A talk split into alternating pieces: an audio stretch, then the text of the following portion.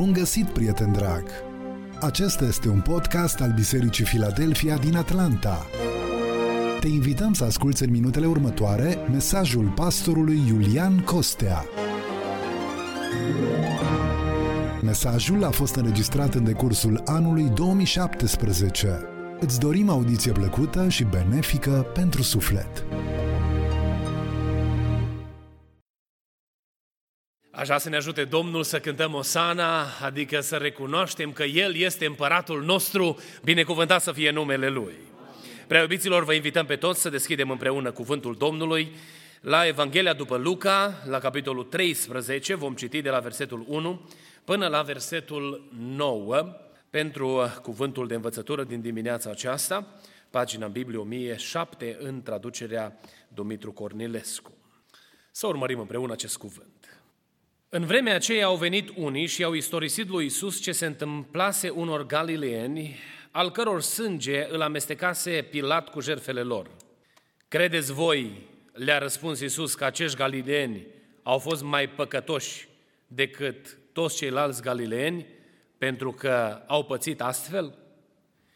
Eu vă spun nu, ci dacă nu vă pocăiți, toți veți pieri la fel. Sau acei 18 inci peste care a căzut turnul din Siloam și i-a omorât. Credeți că au fost mai păcătoși decât toți ceilalți oameni care locuiau în Ierusalim? Eu vă spun nu. Ci dacă nu vă pocăiți, toți veți pieri la fel. El a spus pilda aceasta. Un om avea un smochin sădit în via sa. A venit să caute rod în el și n-a găsit. Atunci a zis vierului, iată că sunt trei ani de când vin și caut rod în smochinul acesta și nu găsesc. Ta el. La ce să mai cuprindă și pământul degeaba? Doamne, a răspuns vierul, mai lasă-l și anul acesta, am să-l sap de jur împrejur și am să-i pun gunoi la rădăcină. Poate că de acum înainte va face roadă. Dacă nu, îl vei tăia până aici cuvântul Domnului. Iubiți frate și surori, în această dimineață Domnul mi-a pus pe inimă să aduc înaintea dumneavoastră un cuvânt pe care l-am intitulat Încă un an. Încă un an. Aceste două paragrafe care au fost citite în această dimineață sunt așezate de Duhul Sfânt în Scriptură într-un context foarte special. Dacă ne uităm în capitolul precedent, capitolul 12, Domnul Iisus Hristos le vorbește ucenicilor și le vorbește celor care s-au adunat să-L asculte despre revenirea Lui, despre a doua venire, le vorbește despre semnele vremurilor și despre modul în care se vor desfășura evenimentele, atrăgându-le atenția cu privire la faptul că descoperirea acestui adevăr este un har de la Dumnezeu. Adică Dumnezeu nu era dator să ne desfășoare planul Lui. Dumnezeu nu era dator să ne spună ce va avea să facă în viitor și cum are să așeze lucrurile. Dar El a venit și în îndurarea Lui, în bunătatea Lui, ne-a descoperit planul Lui pentru ca noi, oamenii, să putem să lucrăm în așa fel încât la final să putem să beneficiem de marea binecuvântare a lui Dumnezeu de a fi pentru totdeauna împreună cu Domnul. Toată alergarea noastră pe pământul acesta este rânduită de Dumnezeu pentru a ne pregăti eternitatea. Și noi știm acest adevăr, cunoaștem lucrul acesta. Trăirea noastră în lumea aceasta nu este rânduită de Dumnezeu cu niciun alt scop decât cu scopul pregătirii vieții veșnice uh, uh, care va urma. Ori dorința lui Dumnezeu este ca fiecare dintre noi, la finalul tuturor lucrurilor, să putem să fim împreună cu El pentru eternitate. El, de fapt, a creat pe om în grădina Edenului și toată creația a avut loc cu scopul ca Dumnezeu să aibă părtășie cu omul creat după chipul și asemănarea lui. Dumnezeu n-a făcut părtășia aceasta pentru un timp limitat, ci păcatul a venit și a adus limita prin moarte sau despărțire de Dumnezeu. Dorința lui Dumnezeu a fost încă de la început ca omul să fie împărtășie eternă cu el. Ori Domnul Iisus Hristos vine și vorbește ucenicilor despre ziua în care lucrurile se vor reașeza în făgașul hotărât de Dumnezeu. Și anume ca omul să fie pentru totdeauna cu Domnul, să fie veșnic în prezența lui Dumnezeu. Și a descoperit lucrul acesta, cum spuneam, din dorința de a binecuvânta omul, cu harul de a cunoaște planul lui Dumnezeu. Capitolul 13 din această uh, Evanghelie este așezat imediat după discursul pe care Domnul Iisus Hristos l-a avut cu ucenicii despre ziua glorioasă a revenirii sale și despre semnele care vor precede acest mare eveniment. Și în capitolul acesta sunt aduse câteva pilde. Pildele care sunt prezentate aici sunt prezentate toate în dorința Mântuitorului de a atrage atenția cu privire la modul în care Dumnezeu așteaptă ca noi oamenii să trăim pentru a ajunge în cer, pentru a ajunge în împărăția glorioasă a lui Dumnezeu. O mică paranteză, trist este vremurile în care trăim, în ciuda cunoștinței de care dispunem și în ciuda informației pe care o avem. Atât de mulți oameni ignoră faptul că Domnul Isus Hristos stă gata să vină pe norii cerului. Spuneam uh, în duminica din data de 10 a lunii acesteia, în cadrul slujbei de seară, că faptul că Ierusalimul este recunoscut ca fiind capitală a statului Israel este un semn profetic, e un gest în desfășurarea evenimentelor care ne indică clar că Domnul este gata să revină. Și noi credem ca biserică că lucrul acesta a fost rânduit de Dumnezeu în scena istoriei. Eu nu mă uit la evenimentul acesta în coordonatele lui politice. Nu mă uit la evenimentul acesta sau uh, uh, cu dorința de a sprijini agenda politică a vremurilor, ci mă uit la evenimentul acesta ca la un semn din partea lui Dumnezeu. Ulterior acestei decizii s-au adunat națiunile pământului și au spus că nu sunt de acord. Doar șase țări au fost de acord cu decizia Americii de a așeza ambasada la Ierusalim, printre care și România. Cred că asta ar trebui să ne facă să fim bucuroși, să fim mândri. Nu numai că autoritățile au spus că au luat notă de cine a votat, dar sper că acesta să fie un gest de înțelegere a vremurilor și a cursului lor. Pentru noi, Biserica Domnului, este mai clar ca oricând că Domnul este gata să vină pe norii cerului. Și lucrul acesta ne aduce multă bucurie, pentru că știm că vom fi acasă cu Domnul pentru totdeauna lăudat să fie numele Lui. În contextul acesta, Domnul Iisus Hristos vrea să stea de vorbă cu noi și să ne aducă această provocare sub titlul Încă un an. Știți ce mi se pare mie interesant în ceea ce privește anul acesta de îndurare? Că de fiecare dată în luna decembrie ne așteptăm ca anul de îndurare să fie următorul. Niciodată nu ne gândim că a fost cel pe care l-am lăsat în urmă. Când ne gândim la un an de îndurare în general, ne gândim, oh, ne mai dă Domnul un an.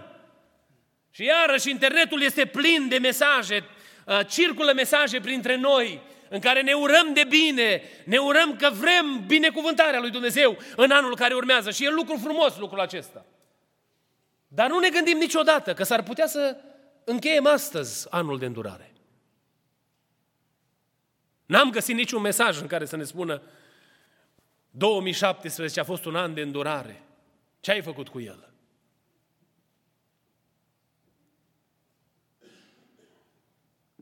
Parcă în mod natural ne asumăm că Dumnezeu este dator să ne mai dea un an și încă un an și încă un an. Ei bine, dacă vă uitați cum începe capitolul 13, Duhul Sfânt așează paragraful acesta, primul, de la versetele 1 până la 5, cu un scop aici. Pentru că Domnul Iisus Hristos corectează o înțelegere greșită a oamenilor înainte de a le spune pildelor. Înainte de a le spune pildele pentru binele lor. Pentru că vrea să se asigure că aceștia au o înțelegere corectă. Și modul în care el corectează este prin folosirea două evenimente familiare cu care erau toți uh, uh, foarte familiari. Măcelul făcut de Pilat și căderea zidului Siloamului. Cele două evenimente pe care ei le cunoșteau. Ia două evenimente cotidiene și încearcă să le corecteze gândirea. Pentru că nu poți înțelege tainele lui Dumnezeu cu o gândire firească.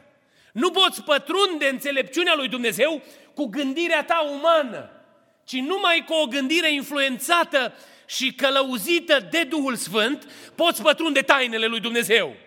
Știți care era interpretarea pe care vrea să o corecteze Domnul? Că oamenii cărora li se întâmplă nenorociri au făcut ceva rău. Asta era problema pe care vrea să o corecteze Domnul. Vine și spune aici, credeți voi, le-a spus Iisus, că acești galileeni au fost mai păcătoși decât toți ceilalți galileeni pentru că au pățit astfel? Și el vine și spune, eu vă spun următorul verset, versetul 3, nu. Locuiam în Chicago când s-a întâmplat Katrina. Doamne Iisuse, serii de mesaje pe seama Catrinei. Domne, a venit tsunami și a nenorocit pe păcătoșii ăia. Și am făcut o statistică pentru un prieten de-a meu care îmi permiteam, că mă iau eu de predicator, fiecare predică după călăuzirea pe care o dă Dumnezeu. Dar unui prieten apropiat cu care aveam o înțelegere să ne ajutăm unul pe celălalt, i-am făcut o statistică. Și i-am spus atunci câți oameni destrăbălați sunt în Chicago și câți au fost în New Orleans, după estimările de care dispuneam atunci. Și dacă așa a vrut Dumnezeu să opereze, adică să-i lovească pe cei mai răi, trebuia să dea prima dată la Chicago și după aia la New Orleans. Dumnezeu lovește și a făcut anumite acte de judecată în istorie, nu pentru ca să ne îndreptățească pe noi, să ne simțim bine că suntem într-o stare grozavă, ci ca să ne arate că dacă nu ne pocăim, toți vom pieri. Și ăsta e mesajul pe care vrea să-l transmită Hristos. Ori fost oameni care se destrăbălau în, în uh, uh, Louisiana în perioada acelei mari catastrofe? Cu siguranță. Au fost oameni în Sri Lanka unde a fost acele, acel dezastru produs de un alt tsunami care se destrăbălau, a fost evaluat, am auzit și atunci, o plajă unde erau tot felul de, de, de lucruri destrăbălate. Și mai ar trebui să înceapă de aici, din sudul Floridei, și să măture dacă ar trebui să se întâmple după coordonatele noastre. Dar s-a întâmplat pentru ca noi să înțelegem ceva, că păcatul va fi pedepsit de Dumnezeu. Și asta, în dorința lui Dumnezeu, este așteptarea ca noi să reacționăm cu pocăință. Și când vedem o nenorocire, să-i spunem Domnului, Doamne, ajută-mă să mă pocăiesc. Dacă cumva se va abate nenorocirea asupra locului în care mă găsesc sau dacă va veni nenorocire peste viața mea, să pot să mă găsesc curat înaintea ta. Dacă viața mea se încheie astăzi, să pot să mă întâlnesc cu tine. O, Doamne, ajută-ne în inima noastră să fie în permanență gândul acesta. Să nu ne uităm cu degetul și să arătăm spre cei care falimentează spunând, oh, noi suntem un pic mai buni, ci văzând nenorocirea lor, să ne gândim ce-ar fi cu noi dacă s-ar abate o asemenea nenorocire peste noi. Cam asta era inima Domnului Hristos. Pentru audiența Lui de atunci și pentru noi astăzi. Să ne uităm la lucrurile care se întâmplă, să învățăm în dorința de a ne pocăi, de a deveni mai buni înaintea lui Dumnezeu și zic ca Dumnezeu să ne ajute pe toți la lucrul acesta. Prima pildă din capitolul 13 este pilda smochinului neroditor.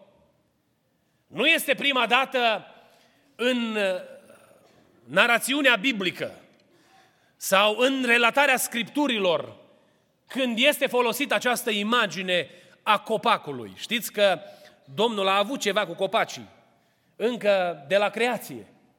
În grădina Edenului, Domnul a pus anumite restricții și a dat anumite binecuvântări, care erau legate de pomi.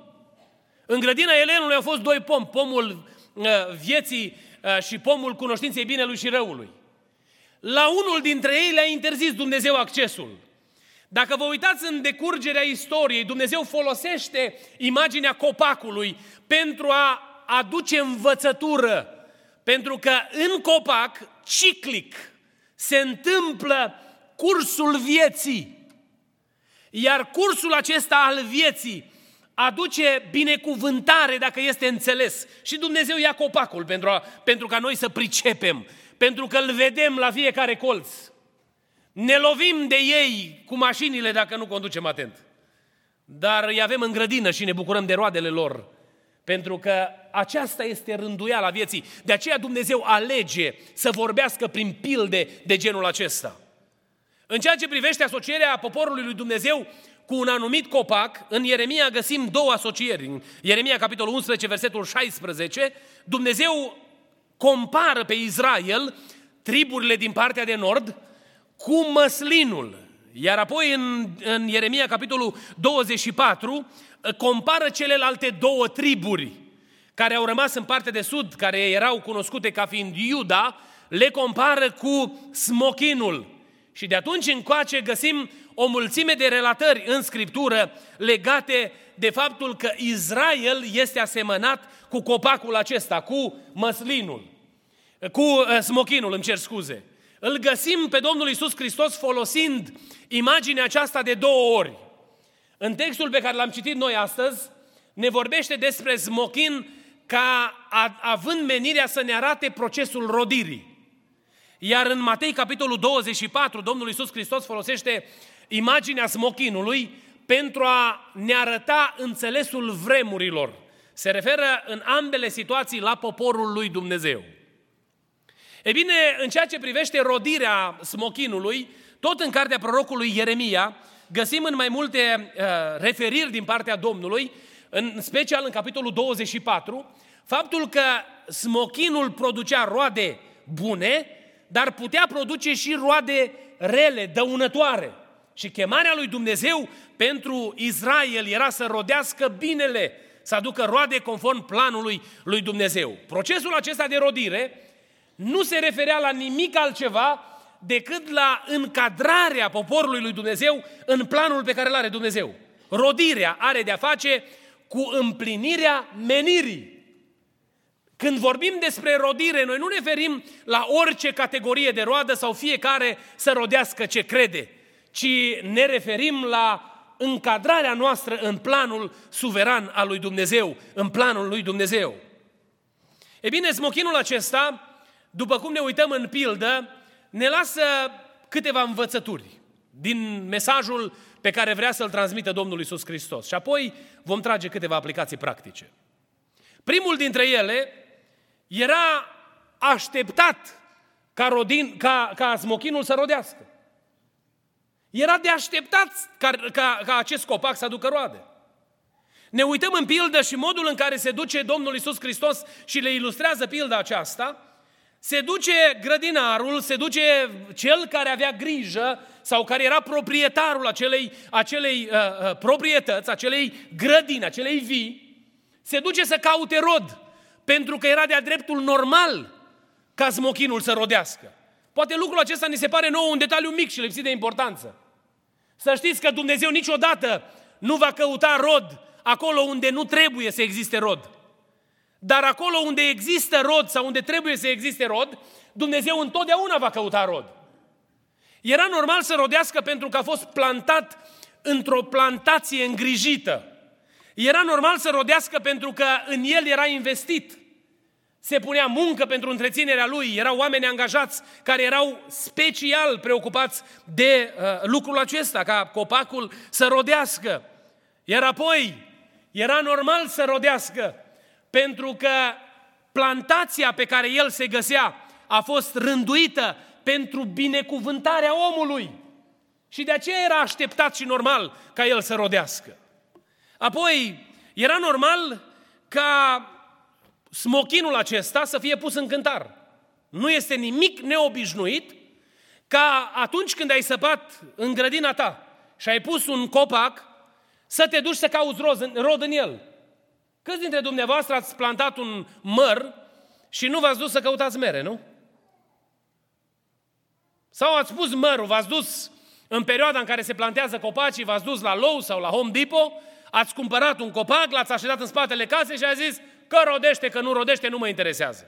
Ci nu, când l-ați căutat și ați vrut măr și ați vrut o anumită categorie de măr și l-ați pus acolo, ați pus pentru că vreți să rodească. De aia ați pus copaci, nu? De aia punem copaci în plantațiile noastre. Ori faptul că punem cu așteptarea să rodească, impune normalitate în a merge să caut rod. Mă duc în, la vremea rodirii să caut rod în copacul pe care l-am plantat. Și nu e nimic ieșit din comun în treaba asta. Nu este absolut deloc nenatural sau nenormal să cauți rod. Era de așteptat să fie căutat rod, să fie pus în cântar, să vadă, rodește, nu rodește, nu? Apoi, un alt lucru pe care îl învățăm, sau îl vedem la, din pilda aceasta, era că este absolut normal, sau era absolut normal, să fie tăiat dacă nu rodește. Nu era nimic neobișnuit în a tăia un copac neroditor. Vreau să venim la noi în dimineața aceasta, că e ușor să vorbim despre copaci.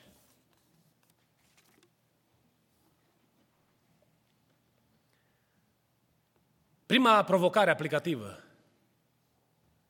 pentru noi care suntem copiii Domnului.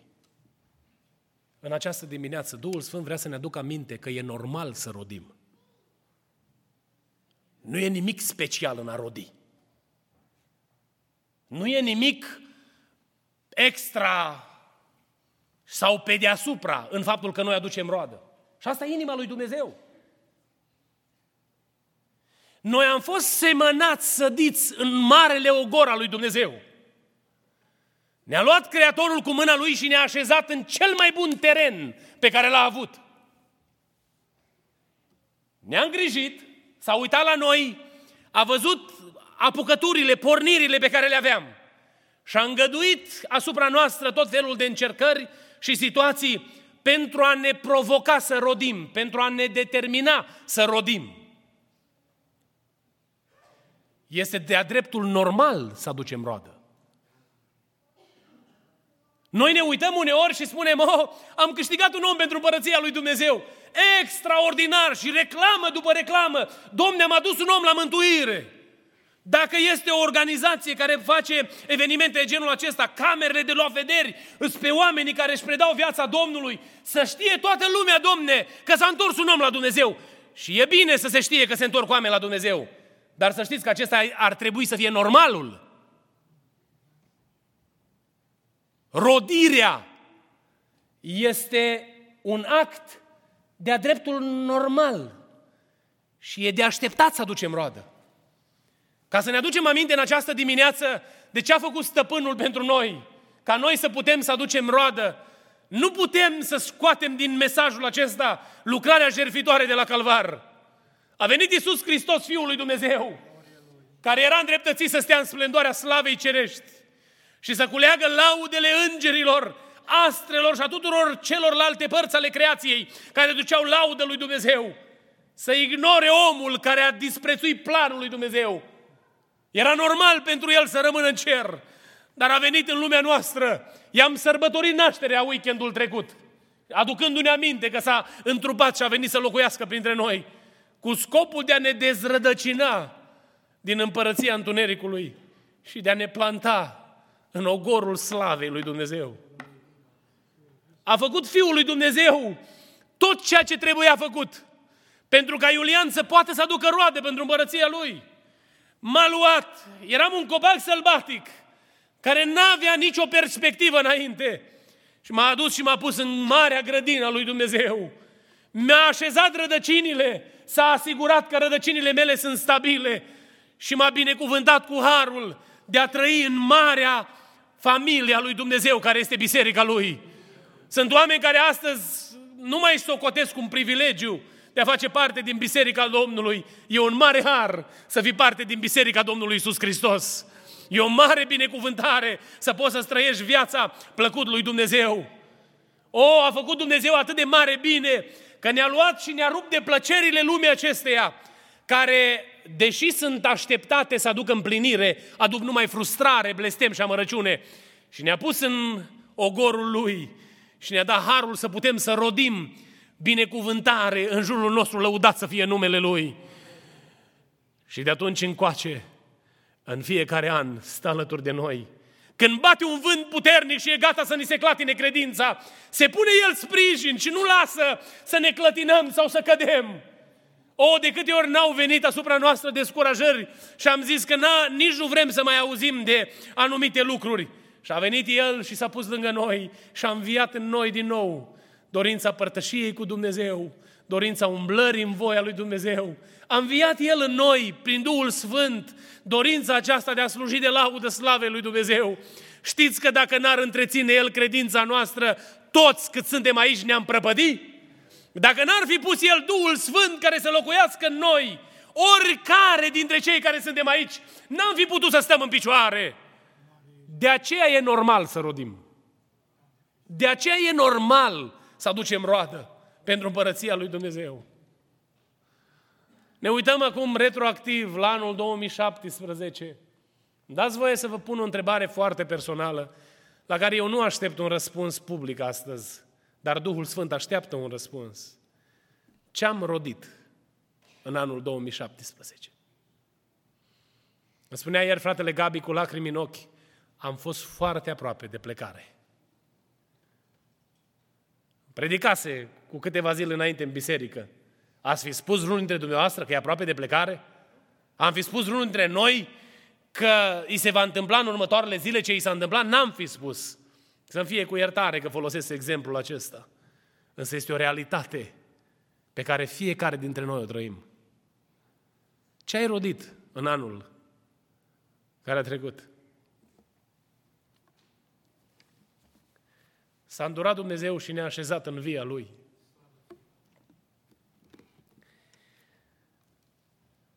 Ce am găsit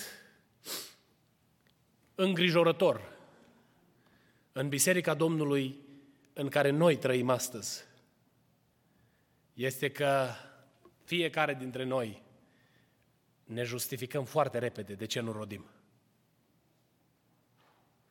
O, păi nu se predică Biblia.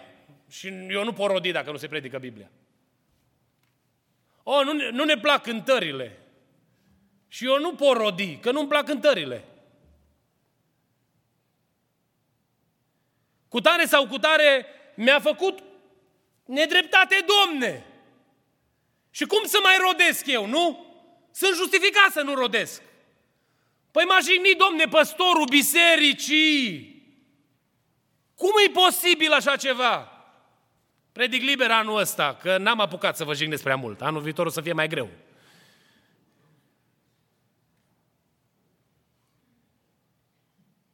M-a supărat fratele Cuzman. Păi de acum eu nu mai rodesc. Că m-a supărat. Și stau în cochilia mea ascuns. Că m-a supărat, domne, și atât de îndreptățit să nu rodesc.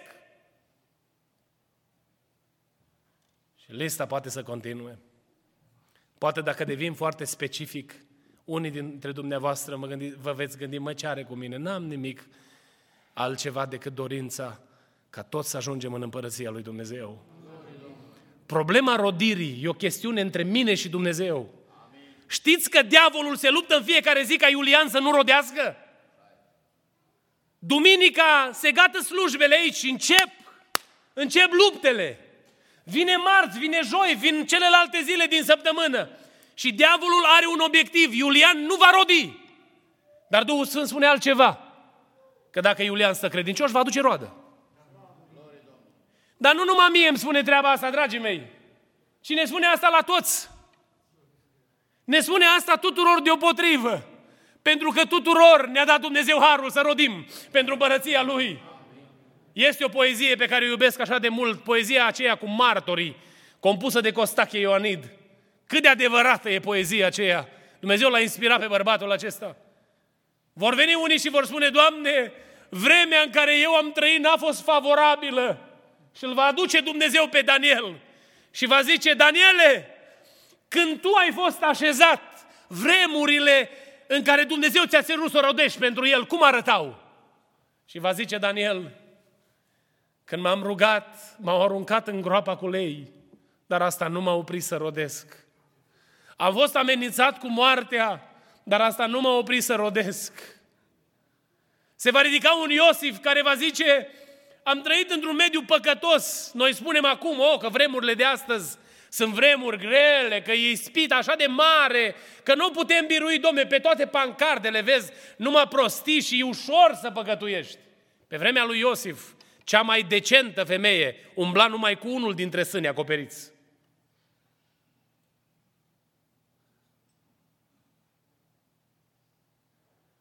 Și se va ridica bărbatul acesta și va zice, se poate. Pentru că am știut că sunt parte din planul lui Dumnezeu. Și mediul în care eu am trăit nu m-a oprit să aduc roadă pentru gloria lui Dumnezeu. Ce am rodit. Vor veni unii și vor spune, oh, da, de mine și-au bătut joc toți, eu n-aveam cum să...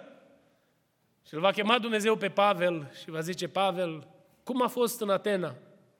Și se va ridica Pavel în dreptul, în, în fața noastră a tuturor și va zice, când am proclamat adevărul și-au bătut joc de mine. Dar asta nu m-a oprit să mă duc și să continui să duc roadă în împărăția lui Dumnezeu. Prea iubiților, e normal să rodim. Diavolul va face tot ce îi stă în putință să ne oprească. Și e atât de dibaci, e atât de dibaci, e atât de dibaci. Uneori când am eu momentele mele cu Domnul, mă duc înaintea Domnului și îmi vărs inima înaintea Lui și mă rog lui Dumnezeu ca Dumnezeul care ține mână biserica Lui să binecuvinteze Filadelfia cu harul de a vedea puterea lui Dumnezeu. Pentru că îmi doresc din toată inima ca dumneavoastră, fiecare dintre cei care suntem aici, să propășim spiritual. Va găsi diavolul motive N ca să te descurajeze, nu te lăsa descurajat. Continuă să rodești. Pentru că asta e normalitatea. Nu e normal să n-aduci roadă. Nu știu cum a fost anul 2017 pentru dumneavoastră. Pentru mine, datorită schimbărilor care au avut loc, care uneori par simple, par ușoare, n-a fost un an simplu. Ia-ți familia nu știu câta oară, du-te, că ți-a vorbit Dumnezeu să te duci.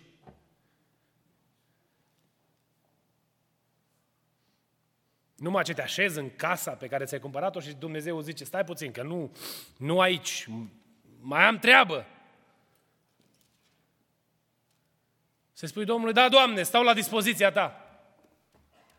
O carieră promițătoare înainte în domeniul medical și Domnul zice, nu, am altceva. Și să spui Domnului, Doamne, da, pășesc în necunoscut. Nu vă spun lucrul acesta cu niciun alt scop decât cu scopul de a vă chema să reflectăm la ce s-a întâmplat. Și care ne este atitudinea față de rodire? Acum vă chem să vă imaginați ceva. Imaginați-vă că din momentul acesta se face liniște aici în biserică. Și Iulian trebuie să se așeze pe bancă. Și pe ușa de aici, din dreapta, mea, din stânga dumneavoastră, în haine albe, intră Iisus Hristos, Fiul lui Dumnezeu. Dar nu vine cu mâinile ridicate și gata să-l aplaudăm și să-l primim, și, ci îl vedem că cară un cântar mare în mână. Și îl așează aici pe scenă. Zice, Iulian, tu primul. Apoi ceilalți frați păstori, pe rând, fiecare dintre noi la cântar. Pentru că vreau să văd cât ai rodit. Am avut o altă descoperire din partea Domnului care m-a, scuturat din temelii. Mi-a zis, Domnul, am hotărât să pun cântarul în dreptul tău și al casei tale. Și m-am dus înaintea Domnului și am zis, Doamne, nu sunt vrednic. Doamne, dăm harul dacă mă vei cântări, să pot să fiu găsit plăcut ție. Dar acum e imaginar. Însă ultima aplicație a mesajului din această dimineață, pe care Duhul Sfânt mi-a pus-o pe inimă pentru noi, este să vă aduc aminte, să ne aducem toți aminte, nu vă aduc numai dumneavoastră aminte, că și mie îmi vorbește cuvântul Domnului în dimineața aceasta. Vine ziua cântarului, vine ziua evaluării. Nu știu cum vă uitați dumneavoastră spre ziua aceea a evaluării. Vă uitați cu frică, cu groază? Știți că asta e o mare binecuvântare de la Dumnezeu să știm că vine ziua evaluării? Păi să știi că te evaluează cineva. Cei care ați avut examene, ați, ați dat examene anul care a trecut. Ați știut data examenului, nu? Nu e un har să știi când îți dă examen. Dom'le, rup cartea aia dacă trebuie, o bag superină. Graduăm. Cu toate mâinile sus.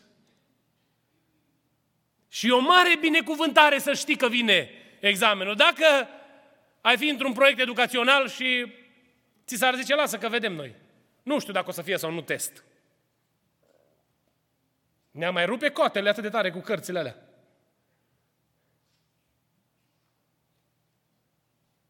Asta vrea să facă Dumnezeu cu noi în dimineața asta. Să zică lui Iulian și să ne zică tuturor că vine ziua cântarului, vine ziua evaluării. Și în asta e dragoste, nu este amenințare. Unii oameni se uită la evenimentul judecății finale ca la o zi de groază. Eu mă rog Domnului să-mi dea putere Dumnezeu niciodată în inima mea să nu fie groază pentru ziua judecății, ci să pot să celebrez și să-i spun Domnului, Doamne, aștept ziua aia, pentru că e ziua în care voi intra în posesiunea moștenirii promise de Tine. Și când mă uit la judecată să nu mă uit ca la ceva îngrozitor care va urma să vină, ci să mă uit ca la ziua glorioasă, când în sfârșit Dumnezeu va trage linia. Să nu mă uit ca la o pedeapsă care urmează să se întâmple, ci să mă uit ca la un mare har din partea lui Dumnezeu. Cu privire la rodire, sunt cel puțin două categorii de roade pe care noi trebuie să le aducem înaintea lui Dumnezeu. Primul dintre ele sunt suflete, oameni pe care trebuie să-i conducem la mântuire, arătându-le mesajul Evangheliei. Și a doua categorie este împlinirea faptelor lui Dumnezeu. În a doua categorie, Apostolul Pavel, când scrie Galatenilor, le punea o listă, spunându-le dragostea, bucuria, pacea, îndelunga răbdare, bunătatea, facerea de bine, credincioșia, blândețea și înfrânarea poftelor. Dacă vreți să știți la ce să puneți cântarul anul acesta, să ne uităm împreună în cartea lui Dumnezeu. Să ne întrebăm pe câți oameni i-am ajutat să fie mai aproape de Domnul? Pe câți? Pe câți i-am condus la Domnul? Câți și-au predat viața Domnului datorită mărturiei mele? V-am mai spus și cu o altă ocazie, am fost copleșit de experiența unei familii din Chicago și atât pomenesc și mă rog Domnului ca și eu să fiu în categoria asta de oameni care au condus pe vecinii lor la Domnul prin felul în care ei se înțelegeau la barbecue, la grătar.